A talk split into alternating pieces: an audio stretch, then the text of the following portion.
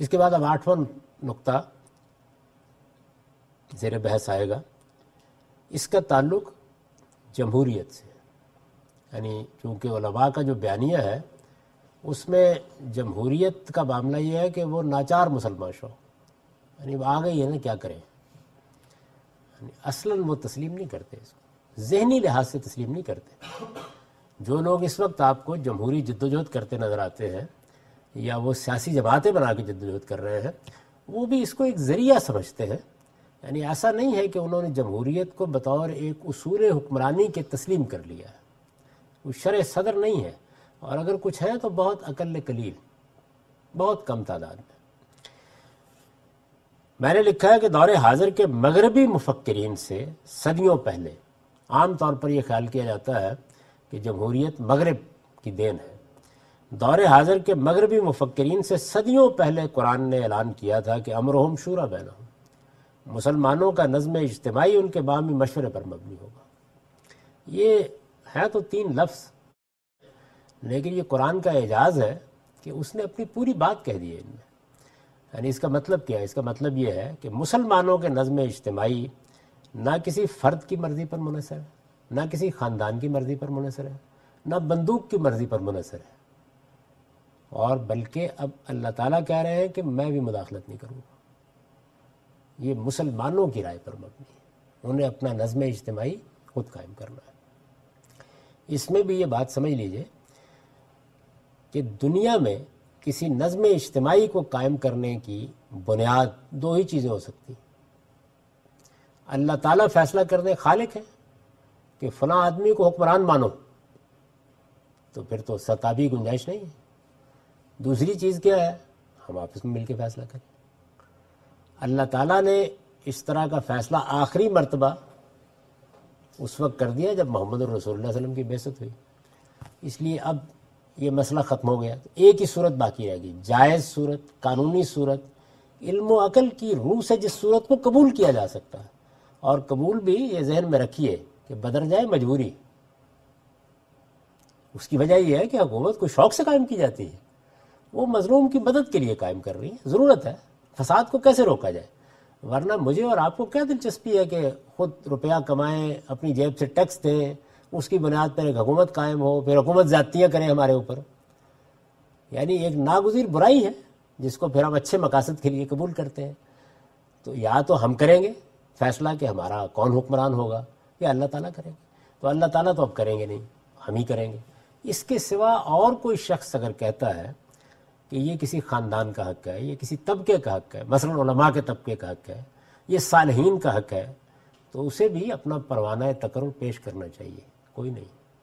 اللہ تعالیٰ کا اعلان یہ ہے کہ امرحم شورا بینہم، مسلمانوں کا نظم اجتماعی ان کے باہمی مشورے پر مبنی ہوگا۔ اس کے صاف معنی یہ تھے کہ مسلمانوں کی حکومت ان کے مشورے سے قائم ہوگی، نظام مشورے ہی سے وجود میں آئے گا مشورہ دینے میں سب کے حقوق برابر ہوں گے۔ جو کچھ مشورے سے بنے گا وہ مشورے سے توڑا بھی جا سکے گا۔ جس چیز کو وجود میں لانے کے لیے مشورہ کیا جائے گا، ہر شخص کی رائے اس کے وجود کا حصہ بنے گی۔ اجماع و اتفاق سے فیصلہ نہ ہو سکے تو فصل نزاعت کے لیے اکثریت کی رائے قبول کر لی جائے گی۔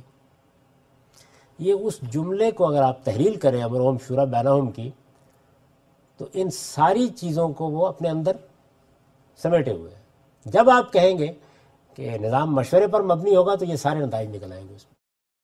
اس پر بھی میں یہاں کوئی تفصیلی بحث نہیں کر رہا، کیونکہ میں نے اس پر اپنی کتاب میں معافی مفصل بحث کر دی۔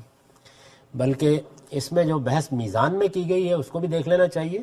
اور برہان میں امرحم شورا بینہمی کے عنوان سے ایک مضمون ہے، جس میں میں نے نہ صرف یہ کہ اس جملے پر بحث کی ہے، اس کے اطلاقات پر بحث کی ہے بلکہ خلافت راشدہ میں اس پر کیسے عمل کیا گیا، اس کو بھی ایک بالکل نئے زاویے سے پیش کیا۔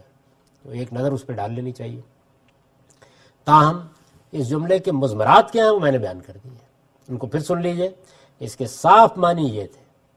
یہ معنی اس میں کیسے پیدا ہوتے ہیں، اس کی تفصیلات وہاں دیکھ لیجیے۔ اس کے صاف معنی یہ تھے کہ مسلمانوں کی حکومت ان کے مشورے سے قائم ہوگی۔ نظام مشورے ہی سے وجود میں آئے گا۔ مشورہ دینے میں سب کے حقوق برابر ہوں گے۔ جو کچھ مشورے سے بنے گا، وہ مشورے سے توڑا بھی جا سکے گا۔ جس چیز کو وجود میں لانے کے لیے مشورہ کیا جائے گا ہر شخص کی رائے اس کے وجود کا حصہ بنے گی۔ اجماع و اتفاق سے فیصلہ نہ ہو سکے۔ یعنی اس کا تقاضا تو یہ ہے کہ سب اتفاق سے فیصلہ کریں۔ نہ ہو سکے تو فصل نزاعت کے لیے اکثریت کی رائے قبول کر لی جائے گی۔ یہی جمہوریت ہے۔ یعنی جمہوریت کس چیز کو کہتے ہیں؟ یہی جمہوریت ہے۔ چنانچہ عامریت کسی خاندان کی ہو یا کسی طبقے، گروہ یا قومی ادارے کی۔ یہ لفظ میں نے خاص طور پہ لکھا ہے۔ چنانچہ عامریت کسی خاندان کی ہو، اس کے نتیجے میں بادشاہتیں قائم ہوتی ہیں۔ اور بعض اوقات جمہوریت کے نام پر بھی بادشاہتیں قائم ہوتی ہیں۔ یا کسی طبقے کی، جیسے ایران میں علماء کے طبقے کی حکومت قائم ہے۔ گروہ یا قومی ادارے کی۔ قومی ادارے کیا ہیں؟ سب سے بڑا ادارہ فوج ہے۔ اس کے پاس چونکہ بندوق ہوتی ہے، تو وہ حکومت قائم کر لیتی ہے۔ یہی جمہوریت ہے، چنانچہ عامریت کسی خاندان کی ہو یا کسی طبقے، گروہ یا قومی ادارے کی کسی حال میں بھی قبول نہیں کی جا سکتی۔ یہاں تک کہ نظم اجتماعی سے متعلق دینی احکام کی تعبیر و تشریح کے لیے دینی علوم کے ماہرین کی بھی نہیں۔ یعنی مسلمانوں کو اپنے اجتماعی نظم میں دینی احکام کی تعبیر تشریح کرنی ہوگی نا؟ قرآن مجید کا حکم کیا ہے؟ ہم اس پر عمل کرنا چاہتے ہیں تو کس طریقے سے قانون سازی کریں؟ نظم اجتماعی سے متعلق دینی احکام یعنی جو احکام، جیسے مثلا جہاد زیر بحث آ گیا، تو اس معاملے میں اگر قانون سازی کرنی ہے تو تعبیر تشریح کی جائے گی نا حکام کی۔ یہ تعبیر تشریح کر دینی علوم کے ماہرین کرتے ہیں۔ ہر جگہ ایسا ہی ہوتا ہے۔ یعنی اگر کوئی معاملہ معاشی ہے تو اس کی بھی ماہرین معیشت تعبیر تشریح کرتے ہیں۔ لیکن کیا ان کے فتوے کو یا ان کے ورڈک کو یا ان کے فیصلے کو مان لیا جائے گا؟ نہیں، ماننے کا کام پھر لوگوں کے نمائندوں کو کرنا ہے۔ اس لیے میں نے یہ بات واضح کی ہے، جس میں علامہ اقبال کو بڑی الجھن رہی ہے۔ اور وہ یہ کہ حق اشتہاد پہلے تو مشتحدین کے پاس تھا۔ تو اب کیا ہماری پارلیمنٹ کو حق اشتہاد حاصل ہو گیا ہے؟ اس میں ظاہر یہ بحث پیدا ہو جاتی ہے کہ پارلیمنٹ میں تو ناخواندہ لوگ بیٹھے ہوتے ہیں، ان کو بیچاروں کو کیا پتہ اشتہاد کیا، ان سے تو اگر اشتہاد کے ہجے سنیے تو شاید وہ بھی نہ کر سکے اور ہمارے یہاں جیسی پارلیمنٹ ہے، تو میں نے یہ بات واضح کی ہے کہ اس الجھن میں پڑھنے کی ضرورت نہیں ہے، کوئی پارلیمنٹ اشتہاد نہیں کرتی۔ پارلیمنٹ ماہرین کے کیے گئے اشتہادات میں سے کسی کا انتخاب کر کے اسے قانون کی شکل دیتی ہے، جو پارلیمنٹ کا اصل کام ہے۔ اور یہ قبولیت ہے، اور یہ عام زندگی میں بھی عام آدمی کرتا ہے۔ مثال کے طور پر، آپ کے سامنے ایک رائے دین کی کسی تشریح کے معاملے میں ابو حنیفہ کی آتی ہے، شافعی کی آتی ہے، مالک کی آتی ہے، میری آتی ہے، کسی اور کی آتی ہے، اس میں قبول کرنے کا حق کیا ہے؟ مجھے یا آپ کو؟ ایک عام آدمی، ان پڑھ آدمی ناخواندہ آدمی، اسی کو حق قبول اس نے کرنا ہے۔ تو پارلیمنٹ کیا کرتی ہے؟ وہ اشتہاد نہیں کرتی، وہ اشتہادات میں سے کسی اشتہاد کو قبول کرتی ہے اور اسے قانون کی شکل دے دیتی ہے۔ اس لیے کہ وہی اصل میں یہ حق رکھتے ہیں کہ وہ قانون سازی کریں، انفرادی زندگی میں یہ فیصلہ فرد کرتا ہے اور اجتماعی زندگی میں یہ فیصلہ ان کے نمائندے کرتے ہیں۔ انفرادی زندگی میں بھی آپ فیصلہ قبول کرنے والے کے علم عقل کو ماپنے نہیں بیٹھ جاتے۔ وہاں پر بھی آپ کو حق نہیں ہے کہ آپ یہ کام کریں۔ یہ قبولیت کا فیصلہ ہے اور یہ اللہ تعالیٰ نے انسانوں ہی پر چھوڑا ہے۔ وہی کریں گے۔ تو میں نے لکھا ہے کہ آمریت نہیں ہو سکتی، چنانچہ آمریت کسی خاندان کی ہو یا کسی طبقے، گروہ یا قومی ادارے کی کسی حال میں بھی قبول نہیں کی جا سکتی۔ یہاں تک کہ نظم اجتماعی سے متعلق دینی احکام کی تعبیر و تشریح کے لیے دینی علوم کے ماہرین کی بھی نہیں۔ وہ بھی رائے ہی دیں گے، بس اس سے زیادہ کچھ نہیں کر سکتے۔ وہ یہ حق یقیناً رکھتے ہیں کہ اپنی تشریحات پیش کریں اور اپنی آراء کا اظہار کریں۔ مگر ان کے موقف کو لوگوں کے لیے واجب الاطاعت قانون کی حیثیت اسی وقت حاصل ہوگی جب عوام کے منتخب نمائندوں کی اکثریت اسے قبول کر لے گی۔ اسی وجہ سے قرآن مجید میں جب یہ کہا امر و ہم شورا بینا ان کا نظام ان کے مشورے پر مبنی ہوگا یعنی مسلمانوں کے، تو کوئی پابندی نہیں لگائی کہ ان کا نظام صالحین کے مشورے پر مبنی ہوگا، پڑھے لکھے لوگوں کے مشورے پر مبنی ہوگا، ایسی کوئی پابندی نہیں لگائی، یہ لگائی بھی نہیں جا سکتی۔ پڑھے لکھے لوگ اپنا فرض ادا کریں، ان کا کام ہے لوگوں کو تعلیم دیں ایجوکیٹ کریں۔ وہ تعلیم اور ایجوکیشن لوگ قبول کر لیتے ہیں، بہت اچھی بات ہے۔ نہیں قبول کرتے تو آپ کی جو ختم ہو گئی۔ اس سے آگے آپ کوئی اقدام نہیں کر سکتے۔ یہی اصل میں بڑی غلطی لگی ہے۔ ہمارے جو قدیم ترین مفکرین ہیں ارستو اور افلاطون وغیرہ کو بھی، فلسفیوں کی حکومت قائم کرنے کے خواب میں مبتلا ہو گئے تھے۔ ایسا نہیں ہو سکتا۔ حکومت فطری طور پر دو ہی شکلوں میں قائم ہو سکتی ہے۔ یا آسمان کا پروردگار فیصلہ کرے یا لوگ فیصلہ کریں۔ اور لوگ جیسے ہوں گے ویسی حکومت ہوگی۔ لوگوں کے اندر اخلاقی اقدار کا شعور اگر بہتر ہوگا، حکومت بھی اچھی ہو جائے گی۔ لوگوں کے اندر اگر علمی لحاظ سے بہتری آئے گی، تو حکومت میں بھی علمی لحاظ سے بہتری آ جائے گی۔ تو اس وجہ سے حکومت اصل میں موجود حقائق کا ظہور ہوتی ہے، اس میں کوئی بڑے خواب نہیں دیکھے جا سکتے۔ یہ ممکن ہی نہیں ہے۔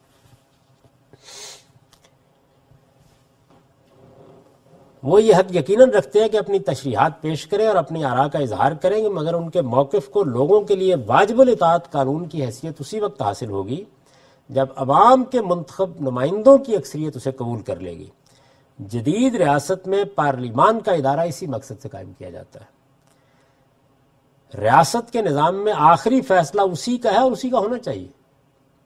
یعنی کسی مشتد کا نہیں، ابو حنیفہ کا بھی نہیں۔ اس وقت وہ دنیا میں موجود ہوں، تب بھی نہیں۔ تمام فقہا مل کر ایک فیصلہ کر دیں، تب بھی نہیں۔ تمام ماہرین قانون مل کر، جدید قانون کے ماہرین فیصلہ کر دیں، تب بھی نہیں۔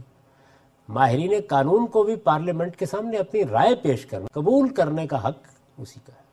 اور اسی کے فیصلے سے وہ قانون بنے گا۔ اس سے پہلے وہ ایک علمی رائے ہے، پیش کرنے کا ہر ایک کو حق حاصل ہے۔ ریاست کے نظام میں آخری فیصلہ اسی کا ہے اور اسی کا ہونا چاہیے۔ لوگوں کا حق ہے پارلیمان کے فیصلوں پر تنقید کریں اور ان کی غلطی واضح کرنے کی کوشش کرتے رہیں۔ یعنی یہ سوال ہوتا ہے نا کہ پارلیمنٹ غلط فیصلہ کر دے۔ ہمارے یہاں بہت سے لوگ کہتے ہیں کہ ہماری پارلیمنٹ، یہ تو ہو سکتا ہے کہ ہم جنس پرستی کو جائز قرار دے دیں۔ قرار دے دے گی۔ اسی وقت قرار دے گی نا جب وہاں بیٹھے ہوئے سب لوگ قائل ہو جائیں گے اس کے۔ تو اب آپ نے یہ دیکھنا ہے کہ وہ کیوں قائل ہو گئے؟ تو آپ اس کی رائے تنقید کریں، ٹھیک کریں ان کو۔ لوگوں کا حق ہے کہ پارلیمان کے فیصلوں پر تنقید کریں اور ان کی غلطی واضح کرنے کی کوشش کرتے رہیں۔ لیکن ان کی خلاف ورزی اور ان سے بغاوت کا حق کسی کو بھی حاصل نہیں۔ یعنی میری رائے یہ ہو سکتی ہے کہ پارلیمان نے اس وقت ایک احمقانہ فیصلہ کیا ہے، انتہائی غلط فیصلہ کیا ہے۔ میں اس پہ تنقید کروں گا۔ اس کو بدلوانے کی کوشش کروں گا۔ لوگوں کو قائل کروں گا۔ لیکن اس فیصلے کے مطابق اگر کوئی قانون بن گیا تو وہ میری پیٹھ پر بھی تازیانہ برسا دے گا۔ اس سے بغاوت نہیں کی جا سکتی۔ لیکن ان کی خلاف ورزی اور ان سے بغاوت کا حق کسی کو بھی حاصل نہیں ہے۔ علماء ہوں یا ریاست کی عدلیہ، پارلیمان سے کوئی بالاتر نہیں ہو سکتا۔ یہ سارا استدلال میں کہاں سے کر رہا ہوں؟ قرآن مجید کی ہدایت سے کہ امرحم شورا بینہم۔ یعنی یہ گویا اس کے فرو ہے سارے کے سارے۔ علماء ہوں یا ریاست کی عدلیہ، پارلیمان سے کوئی بالا تر نہیں ہو سکتا۔ امرحم شورا بینہم کا اصول ہر فرد اور ادارے کو پابند کرتا ہے کہ پارلیمان کے فیصلوں سے اختلاف کے باوجود وہ عملاً اس کے سامنے سر تسلیم کم کر دیں عملاً، اختلاف کے باوجود، اختلاف کا حق ہے، اختلاف کے اظہار کا بھی حق ہے۔ یہی جمہوریت ہے۔ اسلام میں حکومت قائم کرنے اور اس کو چلانے کا یہی ایک جائز طریقہ ہے۔ اس سے ہٹ کر جو حکومت بھی قائم کی جائے گی وہ ایک ناجائز حکومت ہوگی۔ خواہ اس کی سربراہ کی پیشانی پر سجدوں کے نشان ہوں یا اسے امیر المومنین کے لقب سے نواز دیا جائے۔ یہ جملہ میں نے کیوں لکھا ہے یہ آپ سمجھ سکتے ہیں۔ یعنی اگر وہ فوج کی طاقت سے آ کے یہ بھی بتایا کہ کبھی آج تک تہجد کی نماز نہیں چھوٹی، تب بھی حکومت ناجائز ہے۔ اور اس کو امیر المومنین کہہ دیا جائے، تب بھی حکومت ناجائز ہے۔ حکومت کا جواز اس سے حاصل ہوگا۔ اس وقت بھی دیکھیے، ہمارے یہاں یہ بہت بحث ہوتی ہے کہ افغانستان میں طالبان کی حکومت امریکہ نے آ کے ختم کر دی۔ تو ہمارے علماء، بلکہ میرے بعض عزیز دوستوں کا بھی یہ استدلال تھا، انہوں نے لکھا بھی اس پر کہ ان کو مزاحمت کا حق حاصل ہے۔ تو میں نے کہا کہ اچھا اس کا مطلب یہ ہے کہ آپ نے ان کی حکومت کو جائز تسلیم کر لیا۔ یعنی اگر وہ حکومت افغانستان کے عوام کی رائے سے وجود میں آئی تھی، تو وہ ایک جائز حکومت تھی۔ ورنہ وہ خود ایک قاسب حکومت تھی، ایک ظالم حکومت تھی، خود ایک ناجائز حکومت تھی۔ ایک ناجائز حکومت کو تھوڑی دیر کے لیے مان لیجیے ایک ناجائز اقدام کے ذریعے سے ختم کر دیا خس کم جہاں پاک۔ اس لیے مجھے اس سے کیا دلچسپی ہو سکتی اس وقت بھی جو بحث جاری ہے، وہ کیا ہے؟ طالبان وہاں پر ایک حق رکھتے ہیں، ان کو میز پر بٹھایا جائے، ان سے مذاکرات کیے جائے ان کو حکومت میں حصہ دیا جائے۔ ان کو نظام کے اندر شامل کیا جائے۔ اس کا دنیا میں مسلمہ طریقہ اور اسلام کے اس اصول کے مطابق مسلمہ طریقہ کیا ہے، وہ یہ نہیں ہے۔ وہ یہ ہے کہ افغانستان کے عوام کو حق دیا جائے۔ اور ان کو یہ حق دیا جائے کہ وہ اپنے آپ کو پیش کریں۔ اس لیے لوگ اگر ان کا انتخاب کر لیتے ہیں تو بات ختم ہو گئی۔ تو یہ ساری بحث ہی در حقیقت ایک بنیادی اصول کی خلاف ورزی میں ہوتی ہے۔ اور اکثر و بیشتر غلط فہمیوں کی وجہ یہ ہوتی ہے۔ مجھ سے اگر پوچھیے تو پاکستان کا موقف کیا ہونا چاہیے کہ افغانستان میں حکومت افغانستان کے عوام کی مرضی سے بننی چاہیے؟ یہ بات ہی زیر بحث نہیں آتی۔ یعنی یہ موضوع ہی نہیں ہے۔ کشمیر کے لوگوں کو حق خود ارادی حاصل ہونا چاہیے۔ افغانستان کے لوگوں کو یہ حق نہیں ہے۔ میں پھر وہ عرض کرتا ہوں کہ اس طرح کی بہت سی چیزیں ہم اصل میں سیاسی انداز سے کر رہے ہوتے ہیں۔ وہاں پر بھی بڑی سادہ بات ہے۔ طالبان سے کہیے یعنی ہماری فوج بھی کہے، دنیا کی طاقتیں بھی یہ کہیں کہ آئیے، ورنہ آپ بغاوت کر رہے ہیں۔ یعنی آپ کو کیا حق ہے؟ آپ یہ کہیے کہ جو انتخابات ہونے چاہیے۔ آپ یہ کہیے انتخابات کسی ایسے ادارے کی نگرانی میں ہونے چاہیے۔ چلیے، مسلمان حکومتیں مل کر وہ انتخابات کرا دیں۔ آپ کو کسی اور پہ اعتماد نہیں ہے۔ یہ تو آپ کہہ سکتے ہیں۔ لیکن راستہ یہی ہے کہ یہ لوگوں کو فیصلہ کرنا ہے۔ وہ آپ کے سر پر تاج رکھ دیتے ہیں۔ آپ حکومت کیجیے۔ یعنی یہ ہے اصول۔ اور تمام جتنے اس طرح کے معاملات ہیں، وہ اسی اصول کی بنیاد پر ہونے چاہیے۔ تو اس کو دوبارہ سن لیجیے۔ کہ اسلام میں حکومت قائم کرنے اور اس کو چلانے کا یہی ایک جائز طریقہ ہے۔ دو نہیں، تین نہیں، جیسے کہ شاہ ولی اللہ کہتے ہیں کہ استیلا اور تغلب سے بھی حکومت قائم ہو جاتی ہے۔ بھائی وہ ہو جاتی ہے، ہمارے اوپر مسلط ہو جاتی ہے۔ کیا کریں؟ لڑ نہیں سکتے۔ جائز کیسے ہو جاتی ہے؟ اسلام میں حکومت قائم کرنے اس کو چلانے کا یہی ایک جائز طریقہ ہے۔ اس سے ہٹ کر جو حکومت بھی قائم کی جائے گی، وہ ایک ناجائز حکومت ہوگی۔ خواہ اس کے سربراہ کی پیشانی پر سجدوں کے نشان ہوں یا اسے امیر المومنین کے لقب سے نواز دیا جائے تو کسی ناجائز حکومت کا ساتھ دینا، کسی ناجائز حکومت کا حامی ہونا، کسی ناجائز حکومت کے معاملے میں حقوق کی بحث کرنا، یہ اس اصول کی سری خلاف ورزی جہاں بھی نظا پیدا ہوگا، اصل میں دیکھیے، جمہوریت ہے ہی فصل نظا کے لیے۔ فصل نظا کے لیے۔ اسکاٹ لینڈ میں اور برطانیہ میں جو نظام پیدا ہوا وہ یہ ہے کہ انہوں نے کہا کہ ہم آپ کے ساتھ نہیں لڑنا چاہتے۔ اس کا حل کیا ہے؟ اس کا حل یہ ہے کہ بندوق اٹھا لیں۔ اس کا حل وہی ہے جو دور حاضر میں اختیار کر لیا گیا ہے۔ یعنی قرآن بھی یہی کہتا ہے کہ فصل نظا کا راستہ کیا امروم شورہ بین اور دور حاضر بھی اس کو تسلیم کرتا ہے۔ تو جہاں کہیں نظا ہو، وہاں یہی حل ہونا چاہیے۔ یہی اصولی موقف ہے۔ اس لیے میں ہمیشہ کشمیر کے بارے میں کہتا ہوں کہ اگر مجھ سے ہندوستان پوچھے، تو میں یہ کہوں گا کہ دور حاضر میں بھی اس بحث کی ضرورت ہے۔